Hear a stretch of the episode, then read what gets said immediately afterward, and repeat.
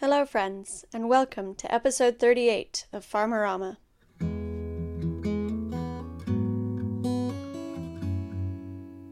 This month, we hear voices of the food and farming community from all over the world, including a renowned chef and real food campaigner, and a young woman who farms with passion against the odds.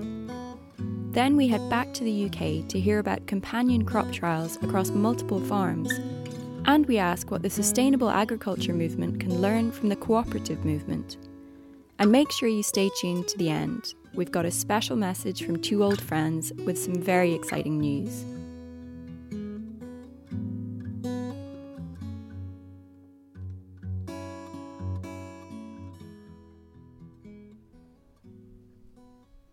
But first, I've been in Turin for Terra Madre, the biennial celebration of the slow food community, where fishers, shepherds, farmers, chefs, food activists, entrepreneurs, policymakers, and more from over 90 countries and indigenous communities come together to strategize and celebrate. People share their stories, spices, foods, traditions, songs, and hopes for the future. Uh, my name is Katia. I'm from Italy, and my husband Murad from Morocco. We are a mixed family. We have three children. They have two cultures, but we are in one world. Very, very happy. It's a very good moment. Uh, my name is Abatila Benjamin. I'm from Nigeria. Yeah, I'm here for Slow Food Program Terra Madre. Yeah, it's great because I can see that this is the only way where we can fight uh, climate change. This is the only way we can help the biodiversity. This is the only way we can protect ourselves. Even for food security, this is the only solution. I'm Valentina. I'm from Colombia. I feel more than one person. I feel like everyone. I feel part of the vibration. I feel like part of something being fermented right now, and uh, just thrilled and happy. Ah, my name is Keisha, and I'm from Grenada, an island in the Caribbean. And I'm Christine. I'm from Honduras, Central America. Ah, I represent Slowfish Caribbean, and um, I'm just here to do the forums and share my ideas on what is happening in my small island community. And I'm a chef, and I founded this Slow Food in Honduras. So we are very happy. It's just new, eight months ago. So really happy. First Terra Madre, first time Honduras in here. So it's a it's a night to celebrate. Woo! I'm so happy now. I'm so happy and then molto uh, funny, funny. Sì, molto funny, sì, molto funny. It's my first time to be like this. me too, in the past time. See, me too. And what kind of surprises you the most? Are you, or what excites you the most? Like this parade.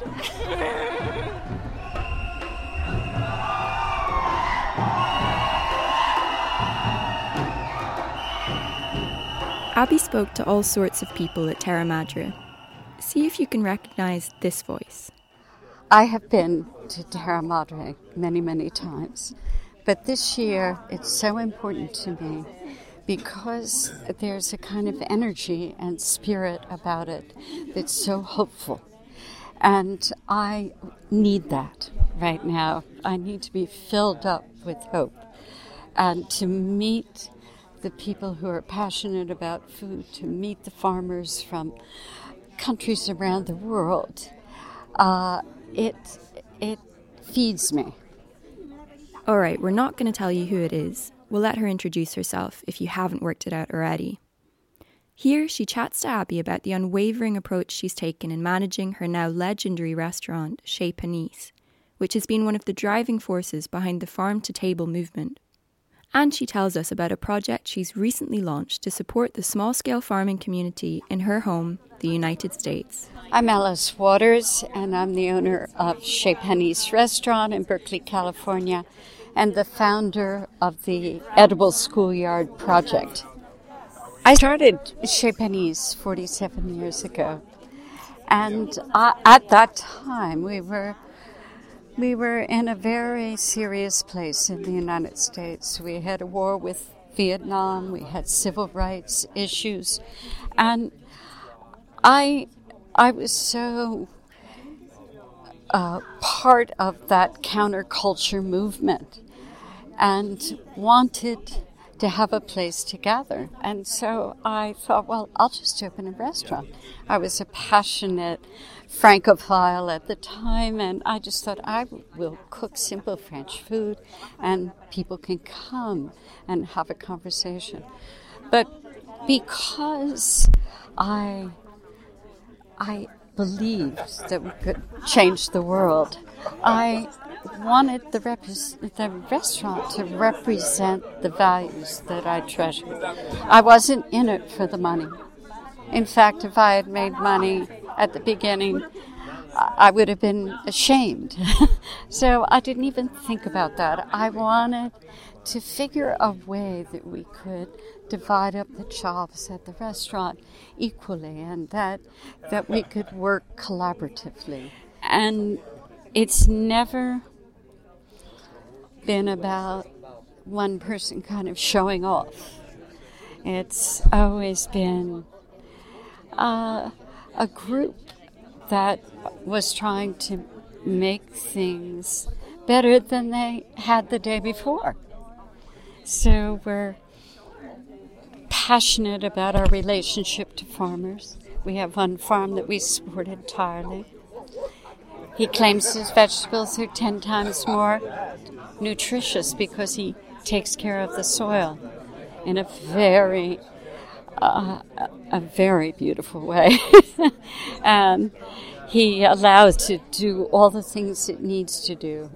And then the vegetables can be all they can be.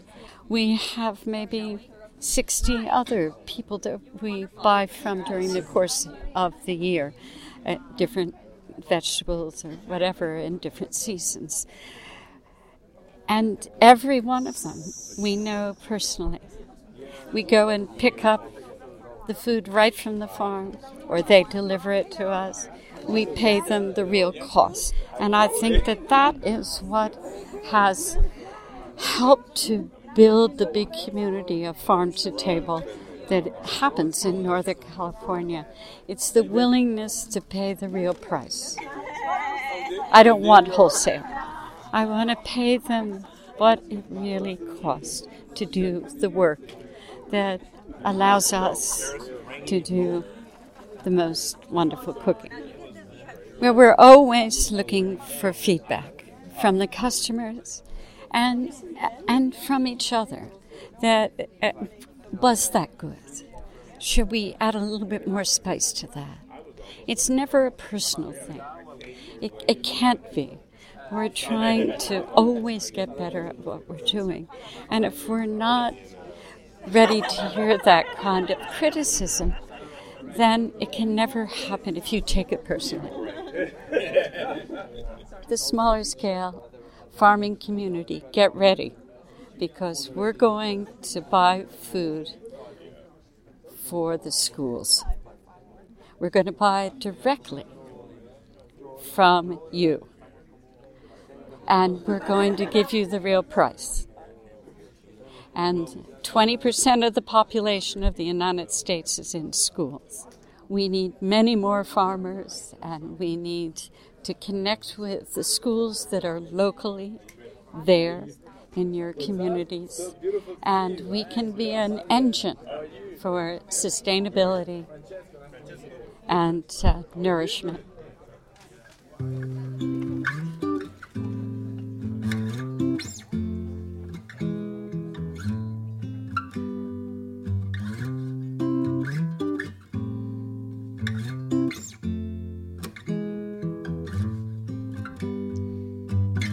18 year old Muna was at Terra Madre with her mother. Muna is a young farmer from the West Bank in Palestine, a land full of challenges. Her family has been farming for generations, and as a child, Muna didn't show much interest in farming, but she's now thrown herself into the task of tending their land and their animals. Muna also has a side project Aged just 15, she began gathering young volunteers to harvest and tend abandoned olive groves belonging to members of the Palestinian diaspora.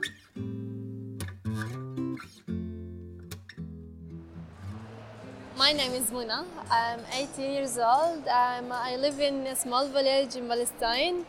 It's called Burin. Yeah, we have a difficult situation for a farmer and the students. Yeah. Uh, actually, my family have uh, had a lot of farm. So, because my uh, grandmother and my grand grand grandmother like they like a farm, and um, I learned everything from my parents.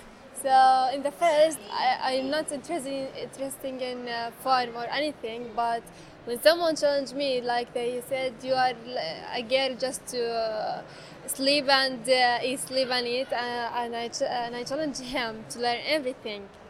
It was my started, so um, I was start from this point. So then I learned everything, and I'm still learning for now. I love actually I love the lands now. We have chicken, we have goats and cow. So the goats and chicken always uh, in the farm and eats our plants. Yeah. And I like animals, so we got eggs, milk, meat, everything. So everything in my house actually from my, my farm and our animal. I am vegetarian because I like the animal and I like play with them. I have a lot of friends from animal. in Palestine, we have a difficult situation because Israel occupied us.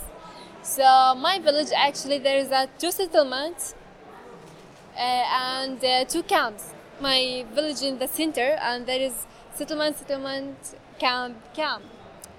I said before we have lots of farms, so uh, some of it in the mountain. We should get uh, permission to go there because it's under the settlement. Sometimes they didn't give the uh, give us the, the permission.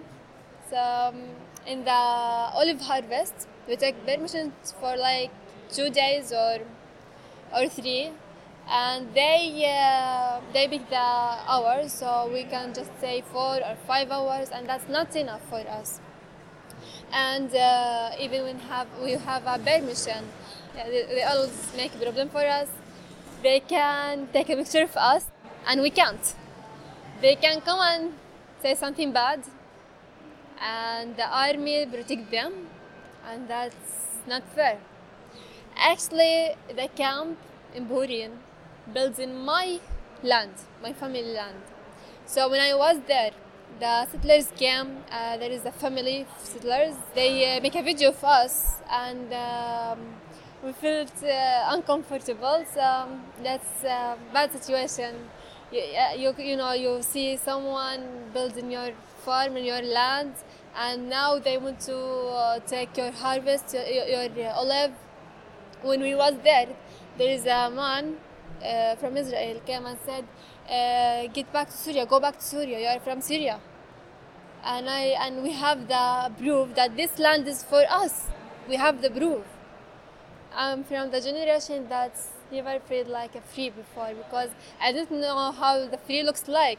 I, I born when the, when Israel already was occupied us, so I didn't know how the, the feeling uh, and how feeling when you be free. Um, I don't know the feelings when you be free. Yeah, there is a traditional things we just use to, to farm. So we don't use chemical things. We just use the growth of the um, animal. Yeah, uh, our product uh, 100% natural. And now when I want to produce something, I ask my mom first, and then I ask my grandmother. I ask a lot of people, and I, I choose the better way to produce something because I'm still learning. I'm still learning. So um, the most important thing is to don't use chemical. All of these uh, vegetables, eh, they use the chemical things, and that's not good. Yeah. Is there anything else you'd like to communicate to the farming community in the UK in the world? Is there anything you'd Yeah. like to say? Yeah, actually, uh, this message for the youth, especially for the youth, because I'm started. I have a project in Palestine. I started with funny things like a joke to take the land for uh, people in diaspora. They can't pick uh, their land, so we picked it like just the youth. Uh, no one helped me. I just called my friends and they called their friends, and uh, in the in, at the end, it was like 70 volunteers to pick this land. Uh, and they all like they, they was surprised what I did. So um, now we think to take a land and produce something just the youth, so we can make different. We can change things. So we get everything we need. No one help us. Each one uh, from the volunteers uh, bring something we need.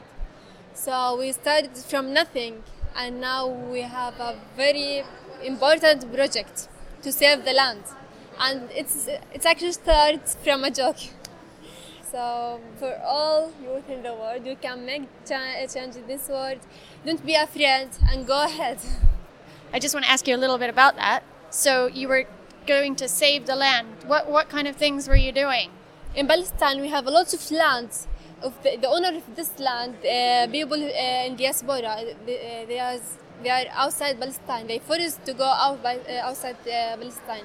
So when we leave the land, no one can pick the olive. The settlers they will come and take this land. They said that no one here is our land.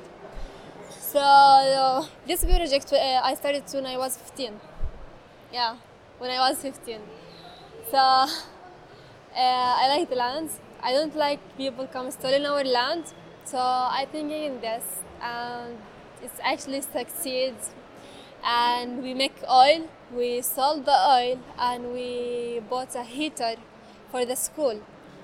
Yeah, and we give charity. We give to the charity money and uh, a bit of money to the land.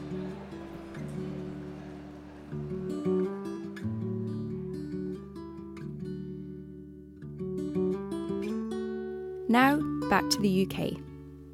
Innovative Farmers is a network of farmers and researchers working together to carry out farmer led research on farms across the country.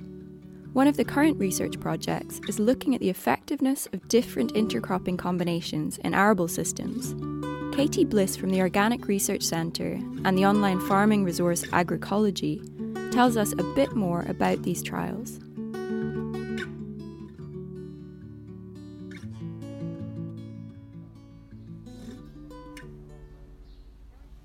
Hi, my name's Katie Bliss. I am an agroecologist and a farmer, and I work with the Organic Research Centre on the Intercropping Field Lab and with an initiative called Agricology. So, Innovative Farmers is a network of researchers and farmers seeking to answer questions of how to use more ecology in their farming systems. So, it might be taking certain practices that have been tested to some degree in science um, and putting them into practice, but it's all led by farmers' own problems and um, their own solutions, basically. So, they'll trial those in the field and then share those experiences within the group to to get out of growing those two crops together. Um, so within the group, everyone's looking at yield and gross margin and sharing data on that. Um, and then people are also looking at, looking at other factors. So, for example, looking at weed biomass in comparing the monoculture and the intercrop as well. So we're standing in a field on Mark Lea's farm, Green Acres Farm in Shropshire. Um, so Mark is uh, very interested in diversified farming systems. He's got a very diverse system here. Um, and one of the crops that he grows is carlin peas, which is a, um, a type of peas growing for hodmedod's. Um, for food for human consumption. Um, so he was basically looking at how can he grow this pea, which has quite a lot, large amount of biomass, um, and it was falling on the floor at, uh, at, harvest time. So he really needs that to be standing up so that he can get optimum quality and optimum harvest, that he's not leaving any lying on the floor. Um, so he's looking at how triticale, intercropping with triticale, can provide scaffolding to hold the peas up to harvest. Um, so he's experimenting with one hectare plots um, of varying seed rates of triticale. So he's got 250 kilograms per hectare of the carlin peas, Minerva carlin peas, um, a pure stand, um, and then one with 5% full seed rate of triticale drilled on top. One with 10%, one with 20%, and one with 30%. So he's just trying to see where the optimum is in terms of that intercrop. Um, and we're going to come back and look at the the standing. So we'll do a ranking in terms of how well that crop's standing up in a few weeks' time, um, and we'll do some biomass cuts to look at the yield. Um, and he'll also be taking harvesting that by hectare plot, taking it over the weighbridge. So he'll have that data as well. then he's going to run that through a four, four millimeter screen cleaner um, to try to separate out the triticale and the peas. Um, and the, if there's any split peas in that mixture, then they can be used on farm for feed. Um, and the same with the triticale could either be used for feed or potentially also for human consumption as well. Within the UK field lab, we've got over 20 different farmers engaged. Um, many of those are doing their own on farm trials. It's a mixture of organic and conventional farmers. Um, and so, a couple of examples. One is James Hares, who's in Wiltshire, is an organic farmer. Um, he was suffering with uh, quite high levels of wild oats. So, it was trying to look at how he could manage wild oats in his beans, basically. So, he's comparing a monoculture of uh, winter beans, faba beans, uh, with a mixed crop of wheat and beans. Um, so it was just wheat that was left in the shed. It was to to try it out, but also his end use is to uh, feed to livestock. So we went a few weeks ago and we did um, quadrat biomass cuts, um, five plots in the monoculture and the intercrop, and we found significant difference in the the total biomass of weeds basically between the significantly less in the intercrop versus the monoculture. Given that he's trying to manage that within his rotation, that suppression effect of the wheat is is definitely what he was looking for. Um, he also noticed as well, um, we've got some pictures of it and we'll put them on the, the field lab page, with the, the size of the wild oats as well, so significantly smaller plants in the intercrop versus the monoculture. Um, and then another one is Andy Howard, who is farming down in Kent. Within Diversify, within this field lab, he's looking at uh, beans and oilseed rape combination that he calls Fabola, Fabiola, Fabola, um, and for various functions basically. So trying to look at, um, so he's made a commitment to reduce his inputs by 50% in five years. So he's not using any insecticide, He wants to completely cut that out um, and reduce nitrogen inputs and so on. So he's got various objectives that he's looking within that plant team. Um, and he, from tissue analysis and the the nutrients within that and within the oilseed rape plant are optimum. You know, they're not missing anything. So, um, yeah, showing good results there as well. And he's also noticed that the flowering on those bean is getting more flowering on the bean plants that are mixed with oilseed rape than those that are on their own. So, yeah. if you want to see stay engaged with what's happening you can see on the innovative farmers portal um, and look on the website I guess it's to me it's just a really exciting time to be involved in this sector. There's so much happening with knowledge sharing between organic and conventional farmers, um, and I think yeah, moving away from labels and just looking at how we can all be using more ecology in our farming systems and getting more research, more on-farm trials happening in that area is um, is really exciting. You can still get involved with the Intercropping in Arable Systems Field Lab head to the Innovative Farmers website or Agricology to be in touch and to read stories from the different farmers, as well as see some of the findings.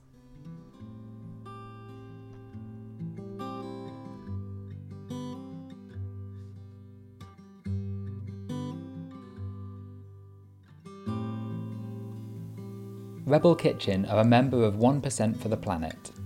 This means they donate 1% of their sales that's not just the profits, to partners contributing to the planet. It's through this commitment that they're helping to support us to continue to share knowledge in the farming community and spread the word to many more farmers and growers.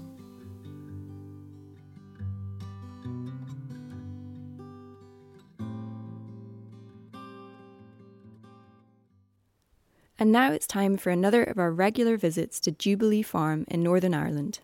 I reported a few months ago that our first choice site for our community farm had fallen through, but also that we were in negotiations to purchase a small farm.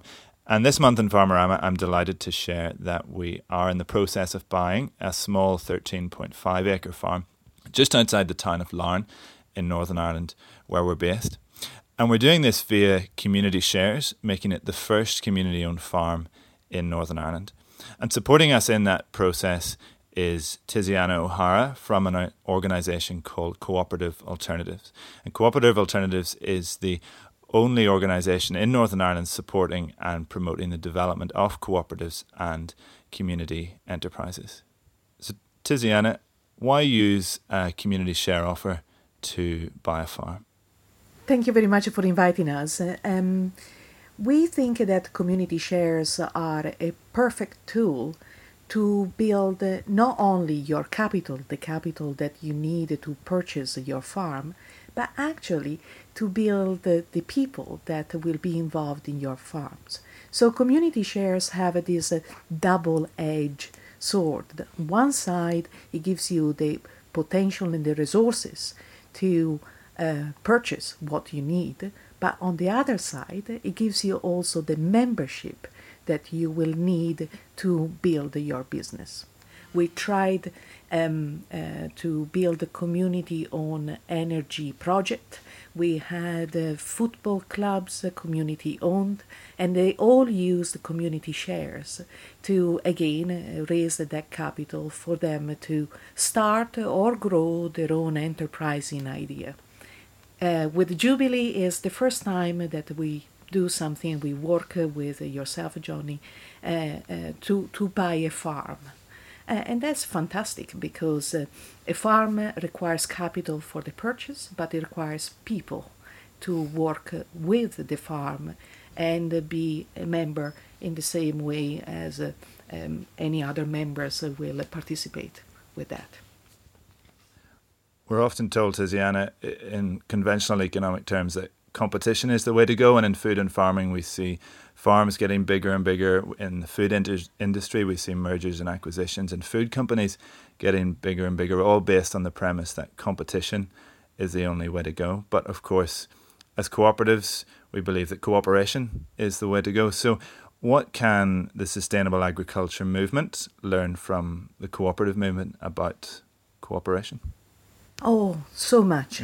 Look at the cooperative movement even in um, a sector like the credit unions. Credit unions have become a network of small credit unions that work together, um, serving their own local population. And that's in the spirit of cooperation among cooperatives. And this is the spirit that we would like to adopt even in other sector and cross sector. After all, we are in Ireland. Ireland was the birth of the agricultural cooperatives thanks to Horace Plunkett, or some of a, a very interesting um, uh, initiative in Donegal by Paddy the Cope, another uh, forefather of uh, the cooperative movement in the northwest of Ireland. So we have a great history of cooperation in on this island, and uh, what we want to uh, promote and to grow is the cooperation among the cooperators in some sort of way. Um, competition belongs to a narrative that has proven a bit fallible, and in some sort of way we wanted to uh, rediscover all the tools using uh, cooperatives as uh, um, as what we know about cooperatives, all tools for modern purposes, and this is the way we wanted to use uh, the initiative of community share and the cooperative for Jubilee.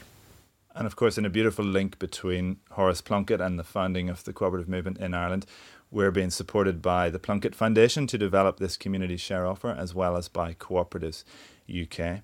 So if you're interested in discovering more, you can go to our website, jubilee.coop forward slash share offer. Well, you'll have the details of our share offer launching on the 20th of October. We'll be streaming it live on our YouTube channel. We've got 300,000 to raise. We've already raised 165,000 in phase one. So if you are interested in cooperating with us to set up Northern Ireland's first community farm, please do check it out. Johnny Henson speaking to Tiziana O'Hara of Cooperative Alternatives, the local cooperative enterprise agency supporting the farm share offer. Jubilee's community share offer launches on the 20th of October and will be streamed live on the Jubilee Co op website. We'll have all the details on our Facebook page and Twitter if you want to get involved. And finally, for the special message from two long-time Farmeramers. Hi there, guys. It's Nigel here. Um, you may some of you may remember I um, was involved in Farmer in the early days, helping Joe and Abby um, present it. But I've been quite busy with farming commitments um, here in Sussex. I wanted to say I'm a massive fan of Farmerama. I still listen every month, and that I've got some exciting news uh, that I've recently got engaged to Hannah, who I met through Farmerama. Yeah, um, thank you, Farmerama. We were both um, involved with you in different ways, and then we actually met at a food and farming um, event, and I recognised Nigel's voice, and I was like, "Are you Nigel from Farmerama?" and he was like, "Yes, I am." I was like, no one had ever recognised my voice before, so he, he felt very famous and honoured. Yeah. But um, yeah, I think we. I always thought that um, I shouldn't get involved with someone in the same field, but how silly that was, and it's so nice to be able to indulge our passions in farming together. So Yeah. big shout out to all the farming couples out there, and thank you for bringing us together. Oh, thanks, guys. Bye. Bye.